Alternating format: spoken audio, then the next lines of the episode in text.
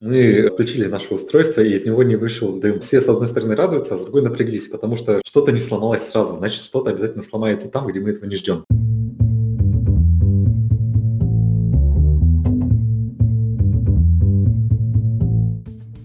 Привет! Я Юра Агеев, и это 185-й выпуск подкаста Make Sense. Вместе с гостями подкаста мы говорим о том, что играет важную роль при создании и развитии продуктов – люди, идеи, деньги, инструменты и практики. И сегодня мой собеседник Егор Марков. Мы поговорим об этапах создания хардвер-продуктов, которые происходят на стороне производителя, инженерном, дизайн и производственном тестированиях. Подробно разберем этап создания инженерного прототипа и прошивки. Как проверяются идеи, как и из чего собираются первые девайсы и почему важно не только написать код для устройства, но и защитить его. Подкаст выходит при поддержке конференции по менеджменту продуктов Product Sense и сервиса Product Sense Academy. Наша следующая конференция состоится 25 и 26 апреля 2022 года в Москве и онлайн. Билеты уже в продаже. Егор, привет. Привет, Юрий. Расскажи немного про себя, пожалуйста. Я занимаюсь э, разработкой различной электроники уже последние 9 лет, и 4 из них я делаю потребительскую электронику, в основном носимую для пользователей по всему миру в дизайн-хаусе Not Another One. Мы выпускаем как свои продукты, так и продукты под нужды каких-то заказчиков, B2C и B2B решения. Соответственно, я отвечаю за то, чтобы эти решения превратились из боли заказчика в какую-то готовую и желательно работающую красивую железяку. Звучит, как будто ты менеджер продуктов. Ну, ты знаешь, на самом деле разработка хардварного устройства, она требует э, в том числе и каких-то менеджерских навыков, Наверное, не в последнюю очередь из-за того, что в разработке такого устройства занято безумное количество человек. Одних только инженеров и их видов может быть э, десятки. И для того, чтобы составать эти команды, нужно обладать в том числе и какими-то менеджерскими навыками хотя бы в минимальном виде помимо технических. Хорошо. А, год назад примерно, по-моему, говорили на эту тему с э, Алексеем Пышкиным из вашей компании. Тогда мы пробежались по в целом циклу производства устройства. Сегодня интересно, наверное, было покопнуть в сторону, связанную ну, вот больше к электронике, к программному обеспечению. Но прежде чем мы туда перейдем, мы не будем полностью пробегаться по этому циклу. Mm-hmm. Кому интересно, послушайте подкаст предыдущий, там обзорное описание всего процесса, интересно, кому, особенно как девайсы эти производят, мы копнем глубже. Но прежде, да, давай поговорим. Вот там есть несколько этапов, которые называются аббревиатурами. Да, всеми страшные нелюбимые аббревиатуры. Вот, в общем, из того, что я вспомнил, и мы с тобой еще обсудили во время подготовки, это DVT, EVT и PVT. Design Validation Testing, Tronic. Engineering Validation Testing и Product Validation Testing. Вот, давай. Хорошо, я расскажу про них э, чуть более подробнее. Но для начала я хотел бы отметить, что EVT, DVT и PVT — это даже, наверное, не столько этапы, это свершившиеся события. И в целом можно разделить вот э, разработку какого-то продукта аппарата на две части. То, что происходит у нас, и то, что происходит не у нас на фабрике. Это может быть ваша фабрика, это может быть фабрика в другой стране, ну, какой-то партнер. У нас ты имеешь в виду это вот как в каком-то конструкторском? Да, да. Ну, у нас, я имею в виду, это хотя бы в той же самой стране. Ну, или ага если вдруг э, предприятие крупное, то этажом ниже или этажом выше. Так вот, и вот эти вот э, три этапа, EVT, DVT и PVT, они, как правило, происходят уже у них то, что происходит на фабрике, и то, что мы вмешаться непосредственно в сам процесс не сильно можем. И это стоит понимать. Вот э, слово тестинг, что оно в данном случае означает? Для каждого этапа и для каждой команды это свое. Ну, стоит, наверное, начать с EVT, с Engineering Validation Testing. Это этап, на котором мы проверяем, что наше устройство работает, выполняет свой функционал и, в принципе, уже может э, отдаленно, так знаешь, походить на то, что будет э, выпущено в далеком светлом будущем. То есть это максимально приближенная к боевым плата с максимально, скажем так, соответствующими компонентами, которая запакована в какой-то не очень красивый корпус, сделанный штучно как раз для этого этапа. То есть, э, если... Это подтверждение того, что мы, в принципе, можем это собрать. Да. Оно включится. Э, даже, знаешь, это подтверждение того, что мы, даже нет, не мы, а специалисты на производстве могут это mm-hmm. собрать, и они не вызовут белый дым из этого устройства. Ну или вызовут, но тогда мы будем проводить еще один EVT. А, так, подожди, тогда получается, что предварительно перед этим вы уже это попробовали собрать у себя. Да, смотри, перед тем, как, э, в принципе, отправлять э, устройство на EVT, как правило, собирается несколько прототипов э, in-house, которые ну, допустим, хардвер-инженер собирает руками, напаивает руками, долго очень с этим мучается, но как минимум у него после всех его усилий оно работает, и можно попробовать повторить этот успех э, на фабрике в Китае. Вот, да, и это на самом деле не такой, как говорится, легкий процесс, потому что ну, повторение это тяжело, особенно для таких, э, для уже нескольких устройств. EVT, а, он как раз э, предназначен для того, чтобы мы вот эти наши успешно собранные прототипы, один или два, смогли собрать, э, допустим, в Китае силами э, рабочих сотрудников фабрики, там как-то их запрограммировать, собрать похожие на настоящие корпуса, которые будут стоить неоправданно дорого, но будут выполнять свою функцию, ну, как минимум, для механических тестов. Вот. И, соответственно, мы можем на этом этапе понять, что у нас пошло не так, и вообще пошло ли у нас что-нибудь по плану. Например, что может случиться здесь? Представь, что у нас есть какое-то устройство, которое вот мы с тобой вдвоем собрали у себя, поверили в наш успех, в наши силы, отправили его в Китай. И китайский менеджер с фабрики, который занимается ведением нашего производства, в панике начинает писать во все мессенджеры, на почту, делать голосовые замки и писать капсом «Guys, device is not working». Все. Это все, что ты получаешь на данном этапе. И это нужно как-то фиксить. То есть какие-то могут... Вся обратная связь имеешь в виду. Да, то есть э, вот уже на этом этапе ты понимаешь, ага, что-то пошло не так, все те инструкции по сборке, по прошивке, которые мы передавали партнерам, они не работают, что-то нужно, ну, не знаю, нужно как-то подключаться, прорываться через великий китайский фаервол и смотреть своими глазами. В идеале, конечно, присутствовать там, но в последние два года это непозволительная, недоступная роскошь, и поэтому разного рода мессенджеры — это наши все э, и спасители. И как раз э, этап EVT, он э, предназначен для того, чтобы мы все недостатки и события, которые могли пойти не так, выловили как можно раньше на этом этапе. Мы можем подключаться, там, не знаю, по видеосвязи и командовать инженеру, что сделать, э, просить прислать фотографии в ультра хай резе для того, чтобы понять, что какой-то компонент у нас неправильно смонтирован. Или они, допустим, неправильно припаяли батарейку, и у нас пошел дым. Вот. То есть э, эти ситуации, они неизбежны в том или ином количестве, они происходят. Если фабрика достаточно хорошая, если сотрудники квалифицированные, это произойдет с меньшей вероятностью. Если, ну, скажем, это подвал с непонятной вывеской, то это произойдет э, обязательно, гарантированно и доставит максимум неудобств. Хорошо, смотри, здесь интересно было провести аналогию вот э, с разработкой ну, цифрового продукта, да, получается, что изначально был этап еще перед этим, когда вы, ну, кто-то придумал идею, вы сами, или пришел клиент, заказчик, Потом мы попробовали в себя это собрать. Помимо того, что это собрать надо было там что-то напрограммировать, мы потом подробнее про это поговорим. Соответственно, после того, как вы убедились, что в принципе устройство собираемо профессионалами, да, вы пытаетесь проверить, а вот потом, когда мы еще больше туда сделаем, перед тем, как мы пойдем дальше, вообще его можно ли собрать удаленно чужими руками и какие проблемы при этом могут возникнуть. Да. Это вот так примерно. Это действительно выглядит примерно так, и на самом деле это еще позволяет проверить э, поставщиков каких-то готовых устройств устройств, например, печатных плат. Они изготавливаются по заказу под каждое отдельное устройство, и может статься так, что, допустим, прототипы ваши изготавливались на какой-то хорошей, приличной фабрике,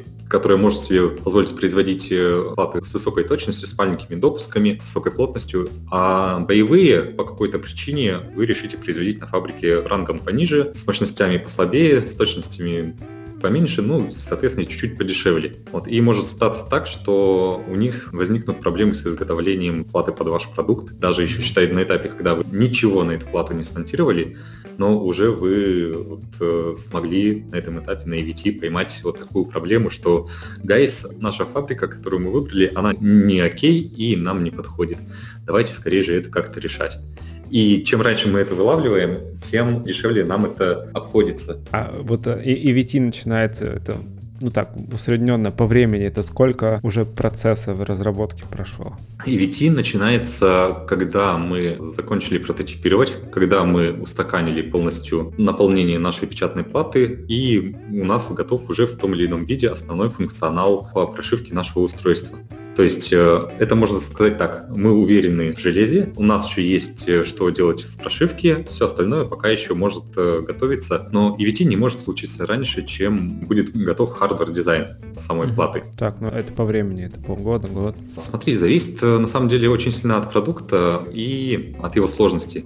То есть у тебя может быть какой-то безумно сложный по схемотехнике девайс, но с простым кодом. И может быть точно так же наоборот, какая-то безумная навороченная логика и простая плата. То есть э, это зависит э, на самом деле я предлагаю тебе взять за такой референс э, условные смарт-часы и плясать от них, чтобы можно было как-то Давай, в привязке.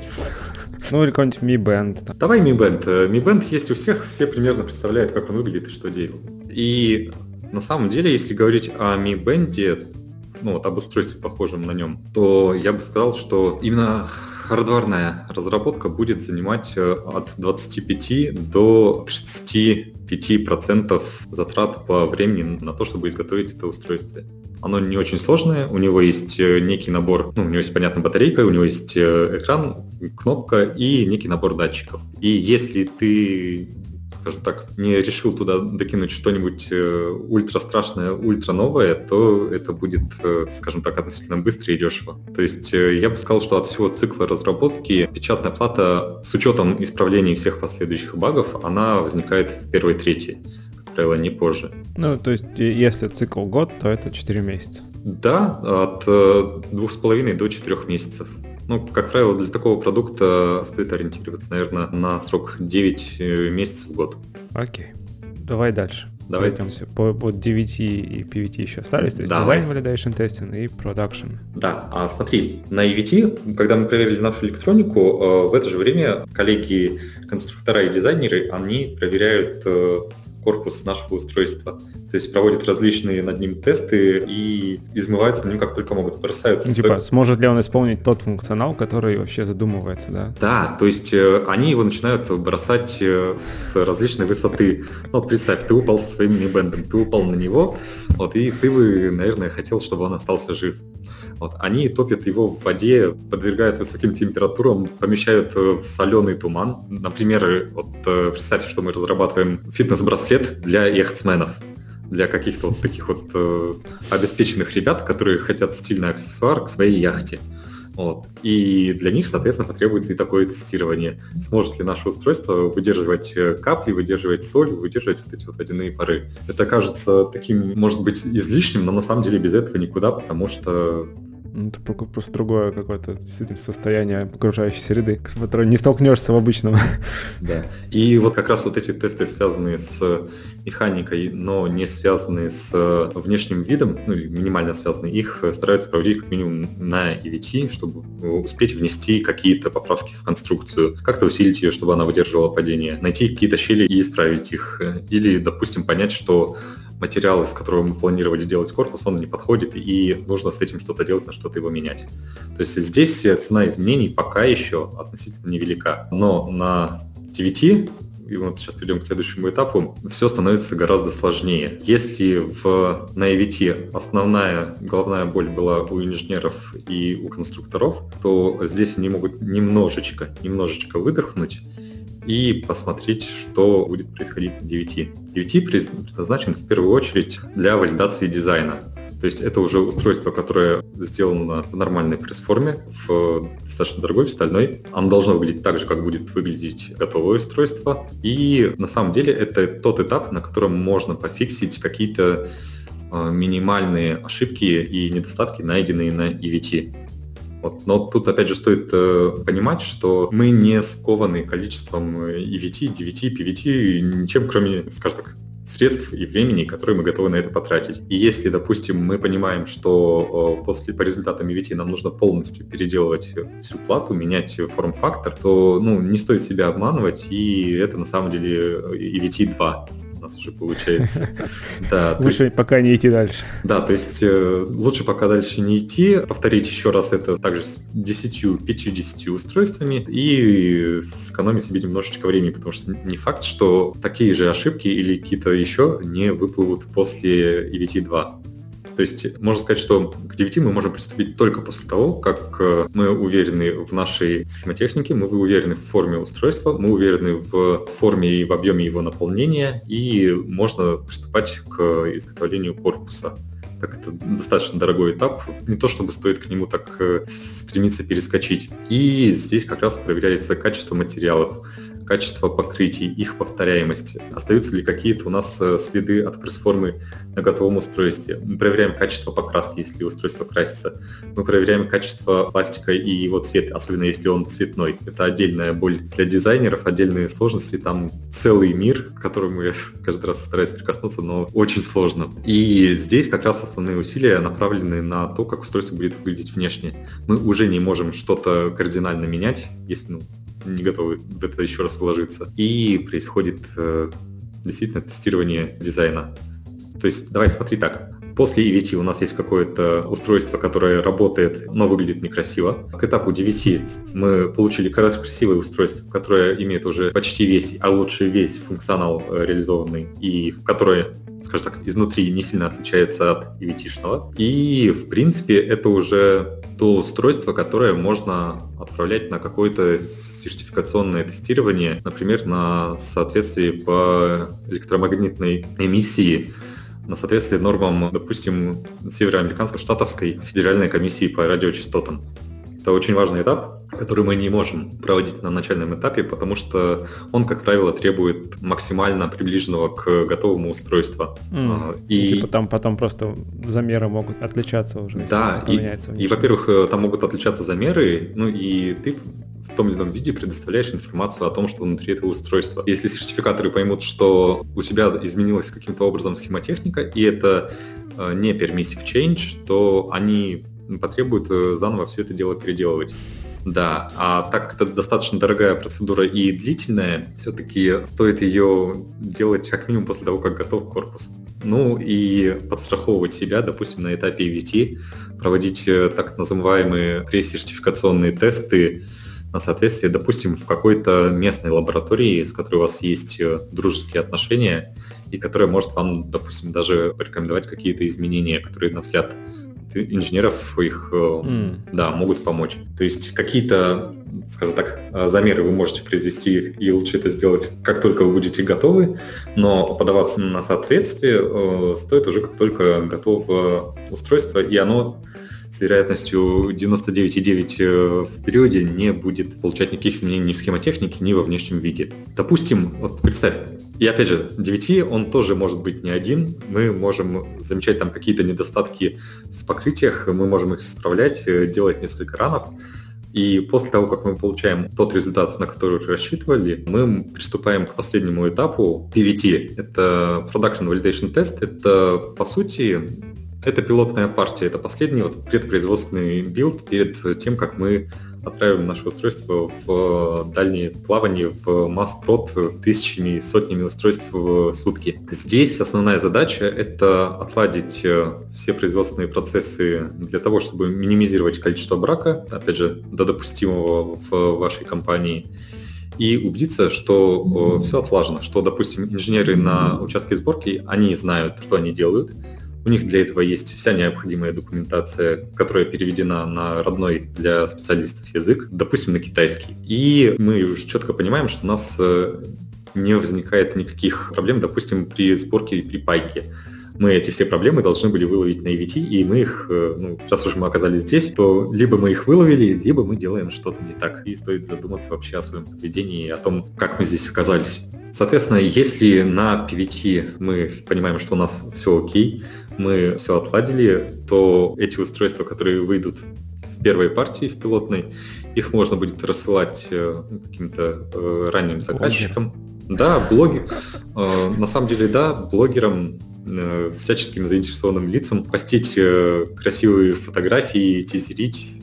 Ну, лучше это делать как можно раньше, как только у вас э, появилось то, что вы можете затизерить. Ну, угу. Сейчас э, на этом этапе оно уже должно быть готово безоговорочно. И ну, условно сразу после PVT может начаться производство прям массовой какой-то первой партии и отправка их э, пользователям. Классно. Если кратко, то это то, что ждет наш продукт и нашу команду там. По ту сторону производства. По ту сторону. Да. А, слушай, очень круто, спасибо. Разобрали действительно именно эти этапы детальнее, чем в прошлом подкасте, поэтому кому интересно узнать больше и про формы, что это такое, почему, почему они дорогие, что предстоит перед массовым запуском, слушайте предыдущий выпуск. А мы давай с тобой пойдем назад.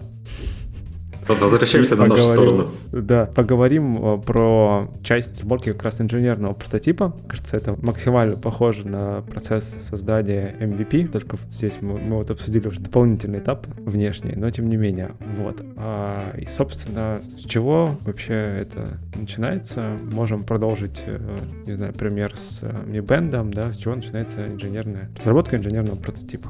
Смотри, на самом деле, как и везде, все начинается с э, замечательной идеи. Допустим, мы с тобой сидели, пили кофе где-то, и раз щелкнуло, решили делать Mi но, допустим, Mi Band непростой, а, допустим, мы с тобой придумали, как э, производить замеры оксидации крови, что важно сейчас при пандемии, и нашли способ отстраиваться от э, пигментации кожи. Это существующая проблема, допустим, для чернокожих пользователей и ну, вот, э, смуглых ребят. Э, для них гораздо сложнее замерить их уровень кислорода в крови и сложнее замерить пульс. Например, мы с тобой придумали вот эту вот идею и решили, что э, ни одно готовое устройство нам не подходит, которое мы могли бы в том или ином виде переиспользовать, и мы будем делать с собой замечательное свое православное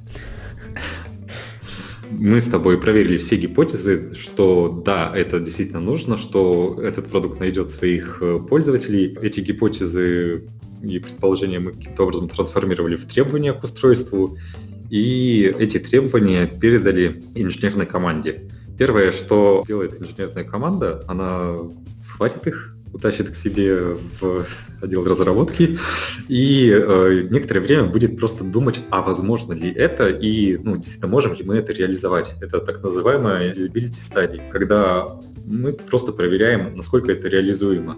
Может быть, э, эта идея, она безумно хороша, но, допустим, в условиях существующих ограничений по железу она нереализуема.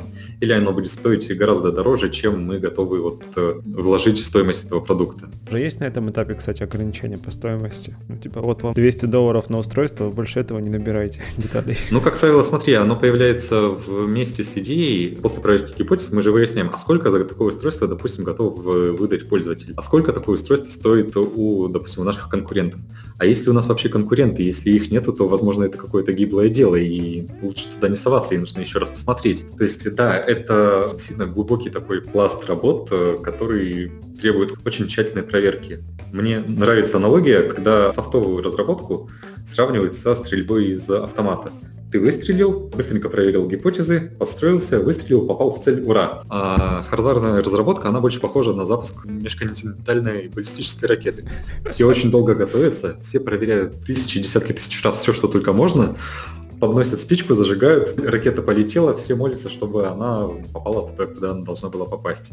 И какие-то коррективы уже на этом этапе мы не можем внести, мы не можем сделать так же быстро вторую ракету. Поэтому очень важно именно в первую очередь обращать внимание на проверку, можем ли мы это сделать, на проверку, нужно ли такое устройство вообще в принципе и... А как это, вот эту часть нужно? Это вот как раз mm-hmm. задача кого? Продукта, бизнеса? Да, да, да.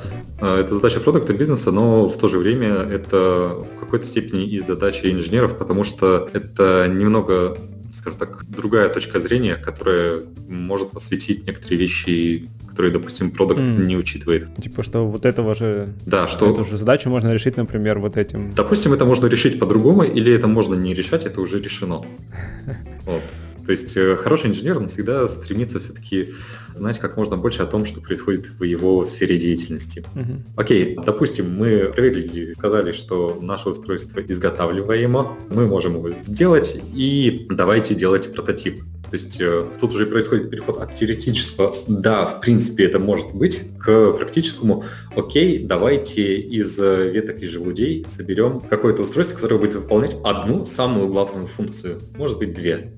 Допустим, в нашем случае это будет э, измерение от э, оксидации крови на различные выборки из людей и мы хотим получить максимально достоверный результат, допустим, близкий к тому, что выдает медицинское устройство сертифицированное. На этом этапе мы пока еще никуда не торопимся, не бежим сломя голову подбирать компоненты и трассировать какие-то платы.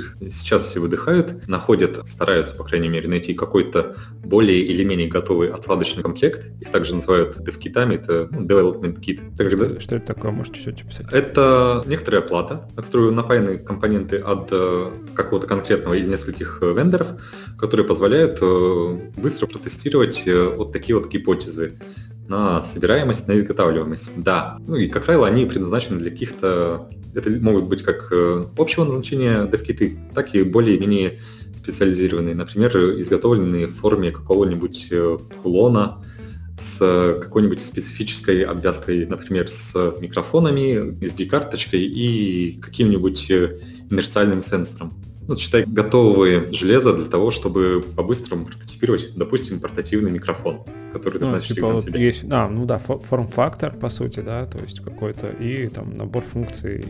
Даже, наверное, не форм-фактор, а это скорее набор компонентов, которые могут э, вот так очень грубо оценить реализуемость. Да, быть вместе. Но а, тут а, есть такой очень подлинный момент, так как эти устройства, они производятся а, чип-вендорами, производителями компонентов, то и наполнены эти DevKit, как правило, а, компонентами одного и того же вендора. Это не всегда оптимально, и уже на этом этапе стоит понимать, что большая часть из этого будет заменена на компоненты, которые опытные разработчики знают, на что заменить. У них есть уже готовые альтернативы, которые будут как минимум не хуже, а uh-huh. в пределе лучше, дешевле, выше, сильнее. И, соответственно, имея вот такой вот э, DevKit, мы выгружаем его в команду программистов эмбеддеров, которые будут э, писать для него прошивку, и попросим их э, запрототипировать вот эту одну нашу самую главную функцию, которая будет нести в нашем продукте основную ценность на этом этапе им требуется какое-то время для того, чтобы, вот знаешь, действительно из веток и желудей ее попробовать воспроизвести. И что может случиться? Они скажут, нет, допустим, на данной платформе это не реализуемо, или нет, это э, реализуемо, но это займет гораздо больше времени, или же да, мы можем это сделать, мы можем это сделать на вот этом вот девайсе или на каком-нибудь похожем.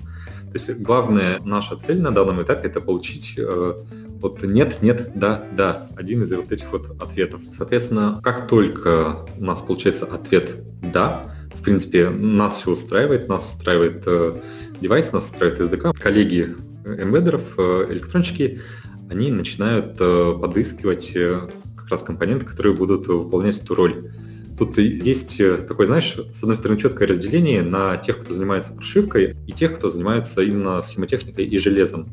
Но специфика такова, что особенно в маленьких командах эта роль может совмещаться одним человеком, который умеет и то, и то. Ну, возможно, не так хорошо, как выделенный специалист, не так глубоко, но может э, и плату сделать, и прошивку к ней написать. Такой вот э, настоящий full stack. Так, вот смотри, вот окей, собрали, угу. на DevKit точнее протестировали, а теперь следующий этап — это попробовать собрать похожий девайс, да, только уже из компонентов, которые можно будет потом покупать или заказывать. Или... Да, то есть э, на данном этапе у нас цель это создать устройство, которое будет похоже на то, что мы будем выпускать. То есть э, на данном этапе уже очень желательно договориться с дизайнерами и конструкторами о, о том, какой форм-фактор потребуется пользователю. Это вот та информация, которую получают э, разработчики железа. А дизайнер, в свою очередь, и конструктора получат информацию о том, какой вам потребуется объем для того, чтобы это реализовать. Ну, хотя бы плюс-минус чтобы не получилось так, что у тебя э, пустой корпус вот такого размера с голову, в котором э, на 5 копеек насыпано компонентов.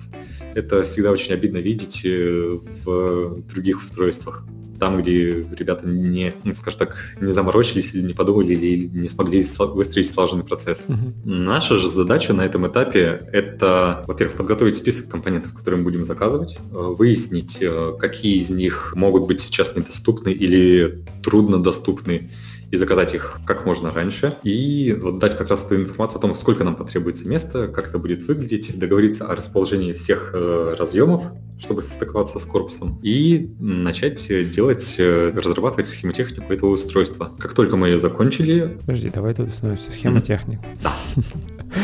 Ты, ты уже несколько раз упоминал про платы и прочие mm-hmm. штуки. Ну, то есть, насколько мои представления о печатных платах, да, вот есть действительно плата. Это прямоугольник, mm-hmm. сделанный из, э, я не помню чего. Кремния? А, на самом деле это зависит от применений. Там есть несколько, по-моему, под десяток э, классов материалов, но самый распространенный это стеклотекстолит. В нашем случае это, как правило, да, э, стеклотекстолит. И я просто помню из детства, знаешь, вот эти зеленые штуки такие э, с кажущимися металлическими дорожками бегающими. Да, да, дорожки нарисованные лаком на, на гетинаксе, очень заворачивающие, все такое ржавое, окислившееся, пыльное, ух. У меня тоже было такое. Вот этот процесс, э, ну то есть процесс подбора размера этой схемы, собственно, компоновки того, что там на этой схеме крепится, потом появится. Угу. Это есть вот как раз подготовка схемотехнического решения, да? Но на самом деле, смотри, это два этапа. Первый — это когда мы делаем принципиальную схему, которая выглядит э, как некоторая блок-схема с кучей условных обозначений, э, которая отображает в первую очередь логику нашего устройства. То есть мы сможем на нее посмотреть и сказать, что да, вот у нас э, это, допустим, какой-то усилитель, его размер, корпус сейчас даже могут быть не определены, но это вот он такой есть. А возвращаясь к примеру с нашими mm-hmm. часами. ну, то есть мы вот подобрали такую... То есть, во-первых, мы на DevKit убедились, что это принципиально вообще рабочая идея. Дальше, собственно, мы начали готовить какой-то такой девайс пробный. Я забыл даже упомянуть, еще перед тем, как мы начали это проверять на DevKit, мы купили несколько похожих устройств, скрыли их безжалостно и посмотрели, а что делают, э, собственно, другие производители. Ну, интересно же ни в коем случае не подглядывая, только ради, как говорится, академический интерес. Так. Вот. Но здесь, смотри, здесь э, есть несколько параллельных потоков. В первом потоке дизайнеры и конструктора занимаются э, внешним видом устройства и подготавливают прототип корпуса. Мы же со своей стороны должны, имея в голове габариты этого корпуса и ограничения, которые они могут нам дать, сделать схему и начать эту схему превращать в плату. То есть размещать компоненты, проводить между ними соединения, рисовать дорожки и начинаем это превращать уже в какую-то реально осязаемую плату. По сути, это процесс э, размещения и соединения компонентов с учетом ограничений, которые нам дают э, конструктора, и с учетом ограничений, которые на нас накладывает физика.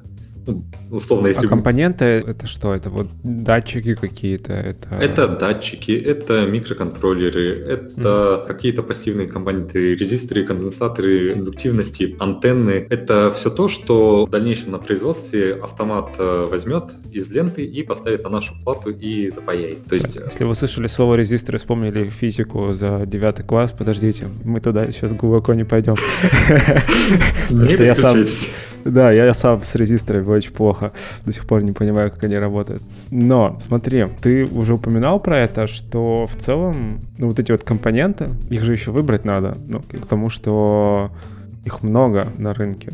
Ты вообще мне рассказывал страшную историю о том, что есть какие-то компоненты, которые вообще купить там или сложно, или невозможно, или которые производятся где-то на черном, ну не на черном, как на неофициальных рынках только купить можно, вот так. Мы сейчас вступаем на территорию боли, и эта боль, наверное, да, она про...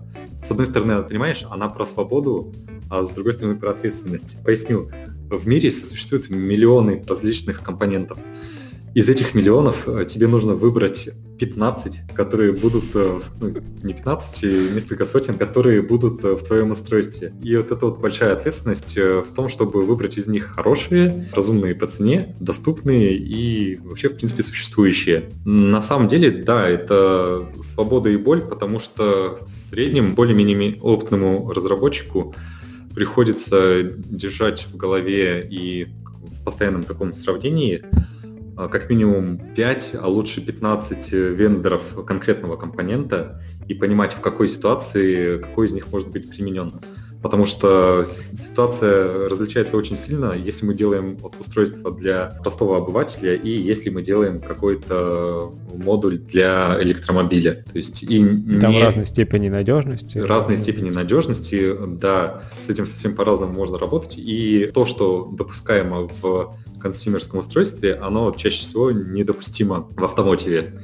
А то, что э, подходит в автомотиве, никто не будет э, в здравом уме ставить в консюмерское, потому что оно дороже гораздо. И здесь приходится выбирать между размером, параметрами, стоимостью, доставаемостью. В общем, такая, знаешь, задача еще э, в том числе и про логистику, и про то, а сможем ли мы это купить. И это тоже э, должен уметь минимальный разработчик. Кстати, вспомнил сейчас э, историю. Интересно, насколько она аналогична в коммерческой разработке. Ну вот э, марсианский код лекция вот такая есть, где описывается процесс разработки ПО для марсохода. Ну и там вскользь, по-моему, упоминалась как раз история про то, что очень много кода переиспользуется до сих пор с 70-х годов. Он просто, ну, где-то он прям сохранился там на сях, а где-то его начали переписывать на C++, но тем не менее. Вот, ну, мораль истории в том, что, ну, блин, сложно сложно тестировать марсоход, потому что он улетает, и потом непонятно, что там с ним произойдет, поэтому тоже вот, надо много чего пересмотреть. Короче, поэтому используются готовые штуки. Аналогично там еще с компонентами. Но если с компонентами, ну, их еще сложнее протестировать, потому что тебе нужно создавать искусственную среду. Вот, вопрос в том, насколько часто из этого устройства коммерческие продолжают переиспользовать уже проверенные компоненты, которые там, я не знаю, доказали свою там работу и так далее. Ну, на самом деле стараются использовать их как можно дольше и использовать их как можно в большем количестве устройств. Это связано банально с тем, что чем больше ты покупаешь каких-то устройств, тем они в конечном счете для тебя дешевле. И тем меньше вероятность для тебя в каком-то виде напороться на неизвестный доселе эффект и поставить под угрозу разработку твоего устройства. То есть э, здесь э, действует старое правило «работает, не трогай». Но, к сожалению, оно действует ровно до тех э, пор, пока производитель поддерживает этот компонент. И есть прям грустнейшее выражение end of life. Это когда производитель рассылает всем уведомления о том, что ребята... Сначала он рассылает, что этот компонент имеет статус NRMD, not recommended for new devices, и это повод уже напрячься и начать искать замену, забеспокоиться.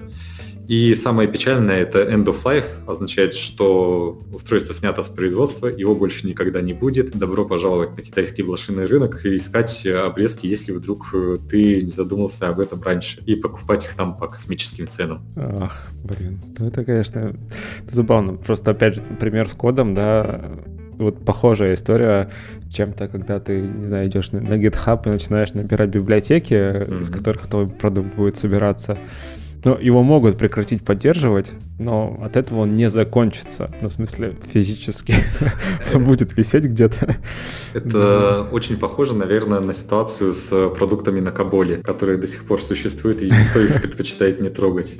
И даже возникает периодический спрос на разработчиков на Каболе. Да, да, да. Это, на живых. Да, это такой очень... Кто не в курсе, это очень-очень старый язык программирования. Он глубоко в банковских этих инфраструктурах мировых, глобальных лежит. Вот. Окей, а Смотри, компоненты? Мы, да. да, мы остановились на том, что мы начали трассировать плату. Во-первых, мы подобрали компоненты, наполнили нашу схему уже конкретными наименованиями и начали их размещать.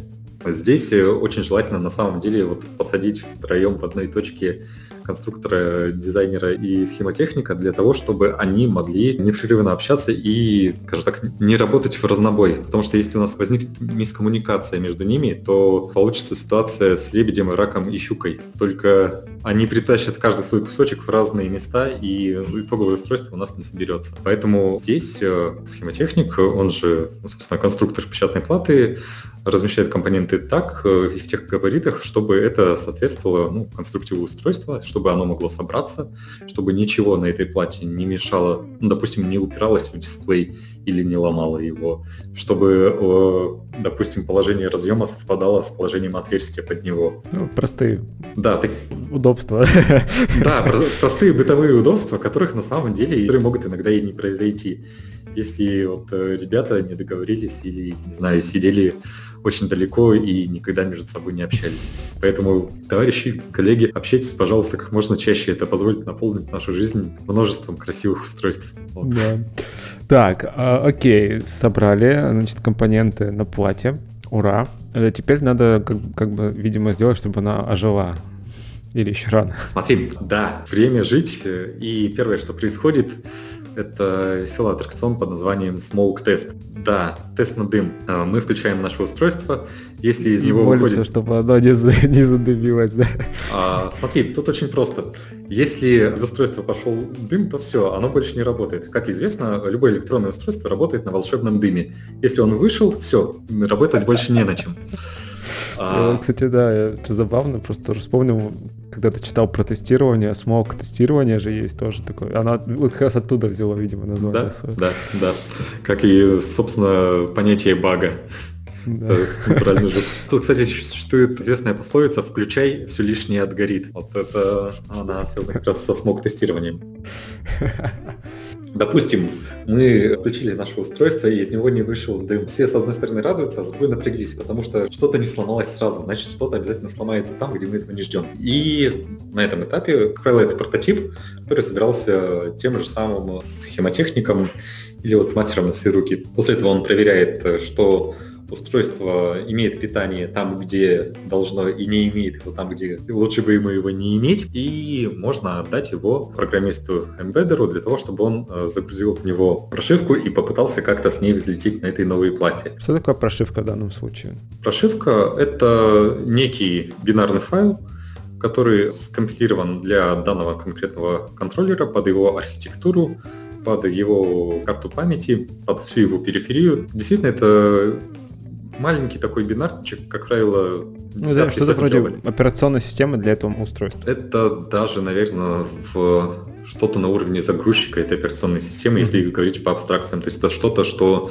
вот, э, понимаешь, стартует сразу после того, как у тебя включилось твое устройство. То есть, да, там оно может в себе содержать э, и операционную систему, и бутлоудер, и все что угодно, но снаружи это все, все-таки маленький простой бинарчик, который мы скомпилировали. Mm-hmm. Мы его загрузили, э, подключили с отладкой, если, конечно, предусмотрели этот механизм на этапе проектирования схемы и платы. И дальше начинается самый увлекательный процесс, который занимает как минимум половину всего процесса разработки. Это отладка, это поиск неисправностей. И здесь, э, пожалуй, вторая боль, которая очень сильно отличает э, разработку аппаратную от софтовой, не всегда ты понимаешь, в чем проблема. То есть она может быть э, либо в железе, то есть на принципиальном уровне вы что-то не так напроектировали. Она может быть э, в сборке, вы что-то не так собрали, и вас там, не знаю... Где-то резитор не припаяли. Да, и, или ваше, э, допустим, питание замкнулось на землю, и что-то там вдруг начало опасно греться. Вот, и как бы устройство продолжает не грузиться, что с ним делать непонятно. И, как правило, самое часто это что-то софтовое что-то недоперенесли с нашего первого прототипа, с наших вот этих и что-то сейчас работает не так. И уже на этом этапе, после того, как э, Embedded вместе с схемотехником отладили скажем так, уладили все недоразумения и перестали показывать пальцем друг на друга, что это он виноват. Ты мне не то спаял, ты мне не то напроектировал. Код свой проверь. Вот, богадел после того, как э, такие недоразумения э, убираются, готовая плата со всем вот этим вот набором проводов отладочных с с лографом, с всякой другой измерилов, с измерительными приборами. Она перекочевывает к ответственному за прошивку программисту, который будет ее отлаживать, тестировать, проверять, что функционал работает так, как нужно. И на самом деле она у него останется вплоть э, до того момента, пока мы не решим, что весь функционал готов э, и все, что мы хотели, э, работает так, как нужно. И, ну, или Если вдруг мы поняли, что нам эта плата не подходит, нам нужно ее переделывать, тогда она возвращается обратно, и мы заново повторяем этот этап с проектированием схемы, трассировки платы, э, замены компонентов и исправлением прошивки под нее. Вот э, про прошивка в данном случае это... Ну, то есть смотри, вот кажется, да, есть компоненты. Угу. Наверное, к ним есть драйвера. То есть какие-то штуки, которые позволяют э, тебе взаимодействовать, ну, я не знаю, с датчиками, например, с какими-то, или еще с чем-то. Ну, и, а в чем заключается создание прошивки? Тебе нужно соединить все это вместе и логику дописать, измерения, отправки чего-то куда-то. Драйвера нет. А, да. ну, и да, и нет. Смотри, э, ситуация такая, что большинство приличных производителей, известных, которые имеют э, сложившиеся комьюнити какой-то разработчиков, оно старается выпускать э, драйвера под свои устройства, допустим, под какой-то условный сенсор, и выкладывать их э, на гитхабе. Хорошо, если так, а не на бинарник, ну, точнее, а не в исходных кодах где-то на китайском сайте или на давно протухшем форуме. Это очень хороший вариант. А тут ситуация двоякая. С одной стороны, производители микроконтроллеров, э, они, естественно, предоставляют какой-то SDK, который позволяет э, на минимальном уровне взаимодействовать со внешним э, миром. Помигать светодиодиком, опросить какое-нибудь устройство по I2C, вот, или ну, сделать что-то достаточно простое именно на системном уровне. Готовых драйверов для условно какого-нибудь АЦП или ЦАПа или аудиокодека ты, скорее всего, не найдешь. Потому что... Это условно, чтобы звук издать, да? Да, да. То есть для того, чтобы издать звук, во-первых, тебе нужно будет подружить твой микроконтроллер с этим кодеком, написать для него драйвера, а у кодеков, как правило, все достаточно богатое, большое количество регистров и безразмерный даташит с описанием этих регистров, и который, под которые, соответственно, нужно будет написать э, этот драйвер. То есть э, э, чаще всего ничего нету, кроме какого-то вот SDK э, для микроконтроллера. То есть мало того, чтобы э, при, придумать схему, а потом напечатать плату, выбрать компоненты, закрепить компоненты. А тебе еще потом нужно будет написать код, который твою прошивку научит работать с этими штуками, со всеми. Именно так. И вот на всех этих этапах у тебя будет что-то не состыковываться. И еще смотри, тут э, есть какой нюанс. Есть какие-то, э, допустим, датчики температурные, которые выпускаются последние 15 лет, и для них, естественно, есть все, что угодно. И драйвер под любую платформу, и 100-500 скетчей под Arduino. И, казалось бы, бери и делай. Но это так, это действительно существует такой момент, пока ты не делаешь что-то новое. Допустим, э, представь такую ситуацию, что у тебя э, доверенные глубокие дружеские отношения с каким-то производителем, с э, одним из вендоров, и ты для него ценен как э, потребитель его продуктов. Естественно, они себя держат в курсе говорят, ребята, у нас э, скоро выйдет какое-то устройство, которое гораздо лучше, чем то, что у вас сейчас. Оно с ним полностью совместимо, вы можете его поставить туда же. Оно гораздо лучше, оно дешевле, мы будем его поддерживать э, миллион лет. Но, как говорится, вам нужно под него будет э, все дело переписать. И, как ты понимаешь, в такой ситуации, пока это устройство еще даже не существует, оно не анонсировано, а по секрету о нем заявлено каким-то альфа-кастомером, ни о каких драйверах э, речи быть не может. Даже, скажу так, об устоявшейся структуре этого внутреннего устройства обычно не идет речи. И вот эти вот э, инженерные и прединженерные образцы, которые окажутся у вас, они будут отличаться по характеру взаимодействия с ними от того, что в конечном итоге можно будет купить на площадке какого-нибудь дистрибьютора глобального. То есть это тоже сторону про драйверов нет. Боль, сплошная боль. Не просто. Больше боли. Так. Да, все еще больше боли. Хорошо, а вот, в общем, продолжаем делать наш браслет. А, значит, э, программист написал прошивку. Написал прошивку. А, все, э, казалось бы, хорошо, но не работает. Все сделано так, как нужно. Весь этот код отревьюили 100 миллионов раз, но оно все равно не работает. И оказывается, что, э, допустим, вот это, этот кусок кода, который связан с каким-то устройством, он не учитывает ошибку на уровне кремния в этом устройстве, которую допустил производитель. И тут вот э, есть два варианта. Либо программист и схемотехник не читали рату, так называется этот документ, в котором перечисляются все неполадки и отличия mm-hmm. от того, что в даташите. А, либо они счастливчики, сорвали джекпот, и об этом баге не знал даже производитель. У меня один раз такое было. Это очень странное чувство, потому что ты все-таки стараешься доверять вендорам и ищешь ошибку у себя. И странное чувство, когда ты с одной стороны прав, и э, ошибка не твоя, а с другой стороны, ребята, как так? Почему? Почему всегда я? Как, почему это произошло? Что с этим делать теперь, да?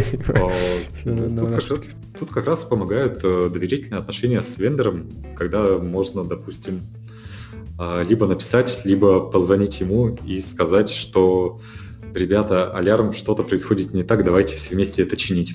Вот, но это редкая достаточно ситуация.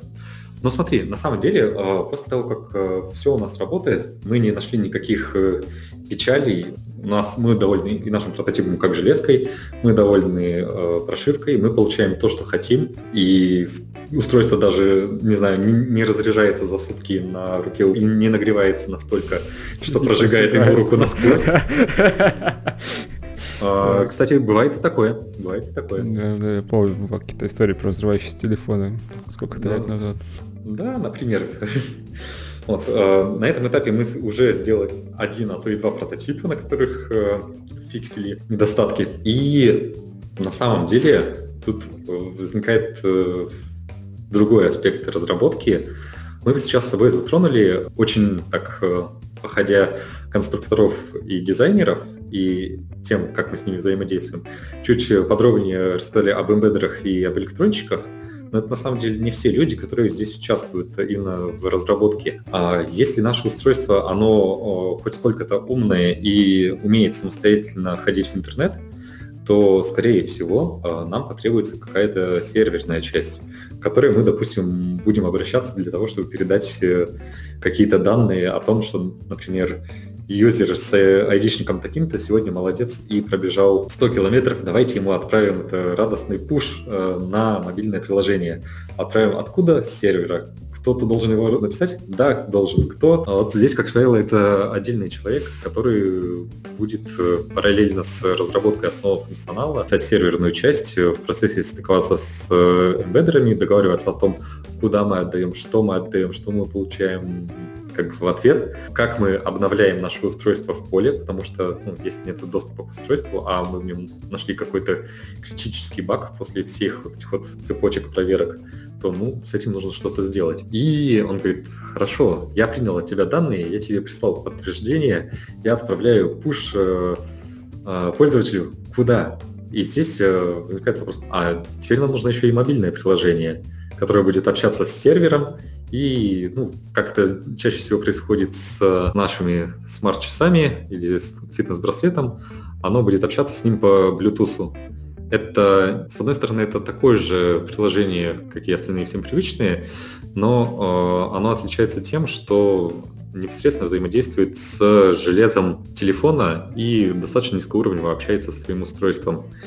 И здесь на самом деле сидит несколько отдельных людей, как правило, это разработчик iOS, разработчик Android э, и эмбеддер, который вместе с ними разбирается, почему устройство отдает им не то, что нужно, или не отдает ничего, или в криках и судорогах падает и умирает при попытке подключиться. Вот эти э, трое замечательных ребят сидят и морщат лоб в попытках это все дело починить. Это требует э, определенных, скажем так, немножко специфичных навыков, в том и для мобильщика среднестатистического, потому что, ну, из-за как раз необходимости взаимодействовать с железом. Понимать, что, допустим, есть какие-то баги в реализации, допустим, Bluetooth стека на андроиде, и они различаются между версиями, и поэтому эти ребята боятся вот каждого ежегодного релиза, потому что обязательно на одном из устройств во всем этом зоопарке что-нибудь отвалится. Тоже, на самом деле, нервно потеют разработчики iOS, потому что у них есть, скажем так, некоторые отличия в том, как э, работает э, их Bluetooth стек ну, из таких примеров, они, допустим, не могут э, напрямую получить MAC-адрес устройства. Или у них есть определенное ограничение на размер посылки. И всякие такие вот штуки, которые на самом деле, которые даже не задумываешься. Ну и опять же потеет э, эмбеддер, потому что ему нужно как-то со всеми этими ребятами состыковаться, как-то им все это отдать, а они говорят, что мы не понимаем, что у нас не происходит, оно не работает, давай помогай, пожалуйста. Поэтому такая экспертиза, она тоже полезна. То есть это еще дополнительно, помимо самого девайса, тебе еще нужно бэкэнд сделать и клиентские да, да. приложения. И, и оно будет иметь вот свою такую специфику взаимодействия с внешним миром. Ну и понятно, что во всем этом процессе э, эти разработчики непосредственно задействованы, но в то же время тут, понятно, участвует QA один, от одного до бесконечности, который является, да, страшным сном всей этой группы, Потому что QA в хардвер-разработке это почти что царь и бог. Он может кошмарить э, каждого. Утром он э, сидит э, рядом с хардварщиком и говорит, у тебя кнопка не нажимает, светодиодик не горит, почини. Вот когда починишь, ты починил. Вот, э, потом э, он пересаживается к эмбеддеру, говорит, ну давай ты, продолжим с тобой, и выкатывает ему в джиру бесконечную портянку с багами. Потом сытно обедает, э, вкус, кушает вкусный десерт и идет доедать разработчика сервера. Остальных разработчиков. Да, и других разработчиков. Страшные люди, с ними нужно дружить, но они в то же время наши самые главные друзья, потому что, обладая вот именно незамыленным каким-то взглядом на твою железку, они, как правило, могут поймать какой-то нюанс, который может оказаться незначительным или, наоборот, поставить под угрозу вообще все. Например, они скажут, ребята, я тут забыл свое устройство это на выходные, а оно разрядилось и больше не включается. И мы смотрим, как начинает сидеть э, хардварщик. Сидит он очень быстро. То есть э, вот эти вот все замечательные ребята заняты в разработке. И на самом деле к моменту, когда мы уже уверены, что все работает, когда мы готовы ходить к EVT, ну, то мы уже имеем плоды всего их труда. Как-то вот так. Но, а, опять же, смотри, это не все, это касается непосредственно э, разработки самого устройства.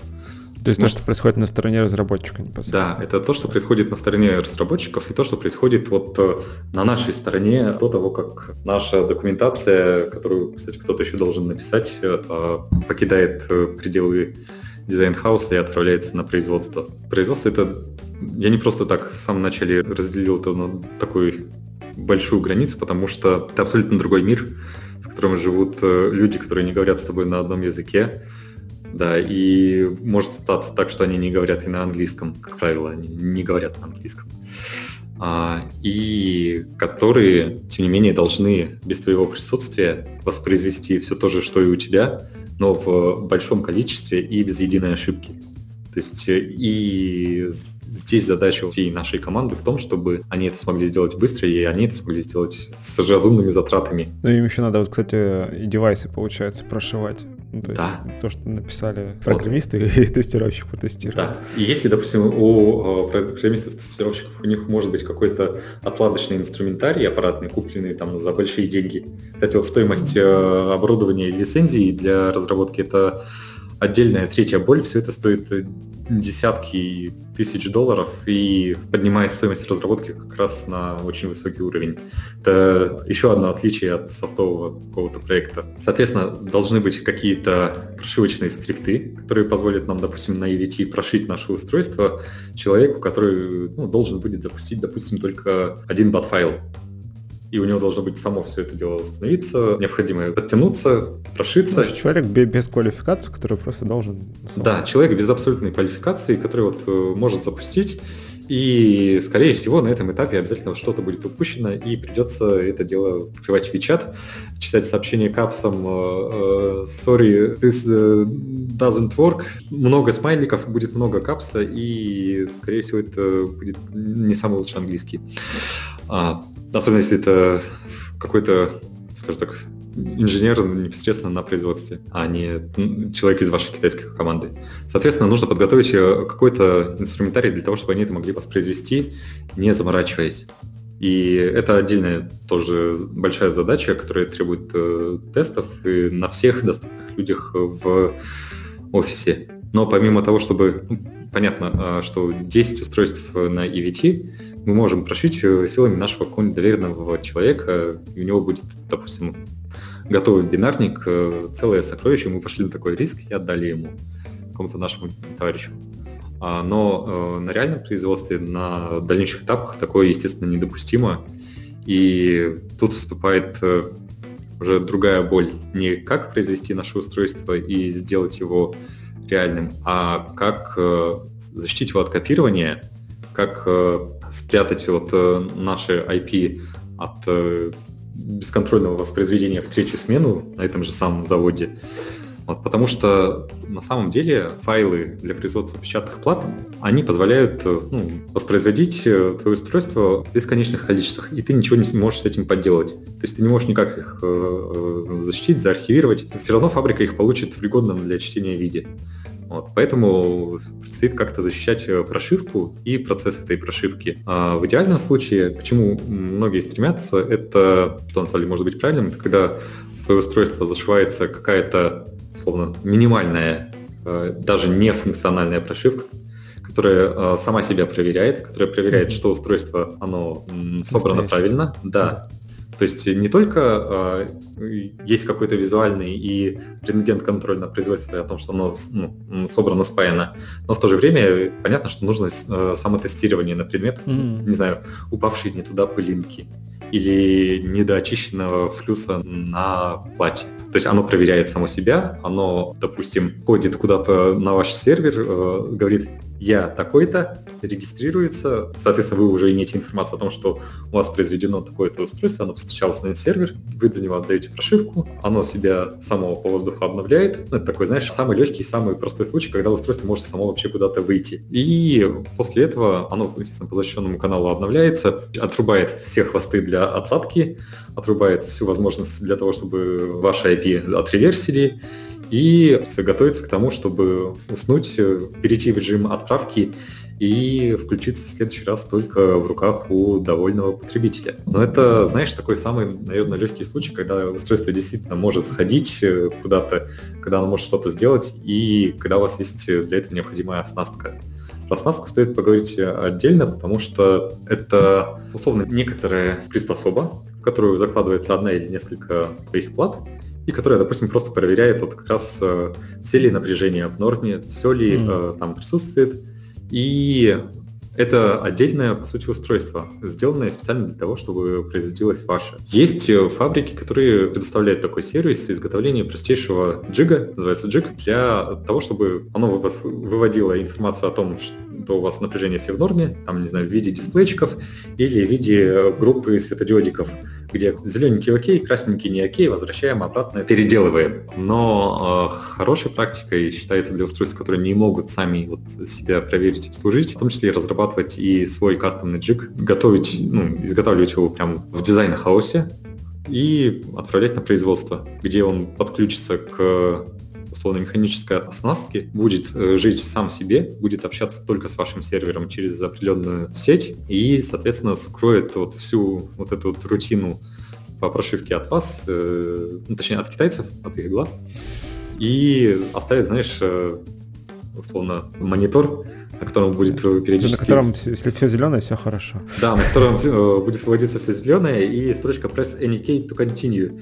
Вот, вставьте, пожалуйста, следующий девайс. Или наоборот проверьте, пожалуйста, функционал такой-то, такой-то, такой-то, у вас э, все пошло не туда, вы, ребята, налажали. И вот этот вот э, джиг, его, понятное дело, его нужно разработать, его нужно запрограммировать и как-то приспособить под э, ваше устройство. Ну, естественно, что если компания производит уже не первое устройство и озаботилась этим процессом когда-то раньше, у нее есть готовый джиг, и ей, допустим, достаточно просто переконфигурировать его, переназначить как-то выводы и обойтись малой кровью, но при этом получить э, защищенный канал для прошивки и проверки своих устройств. То есть э, это тот этап, который не менее важен, чем непосредственно сама разработка.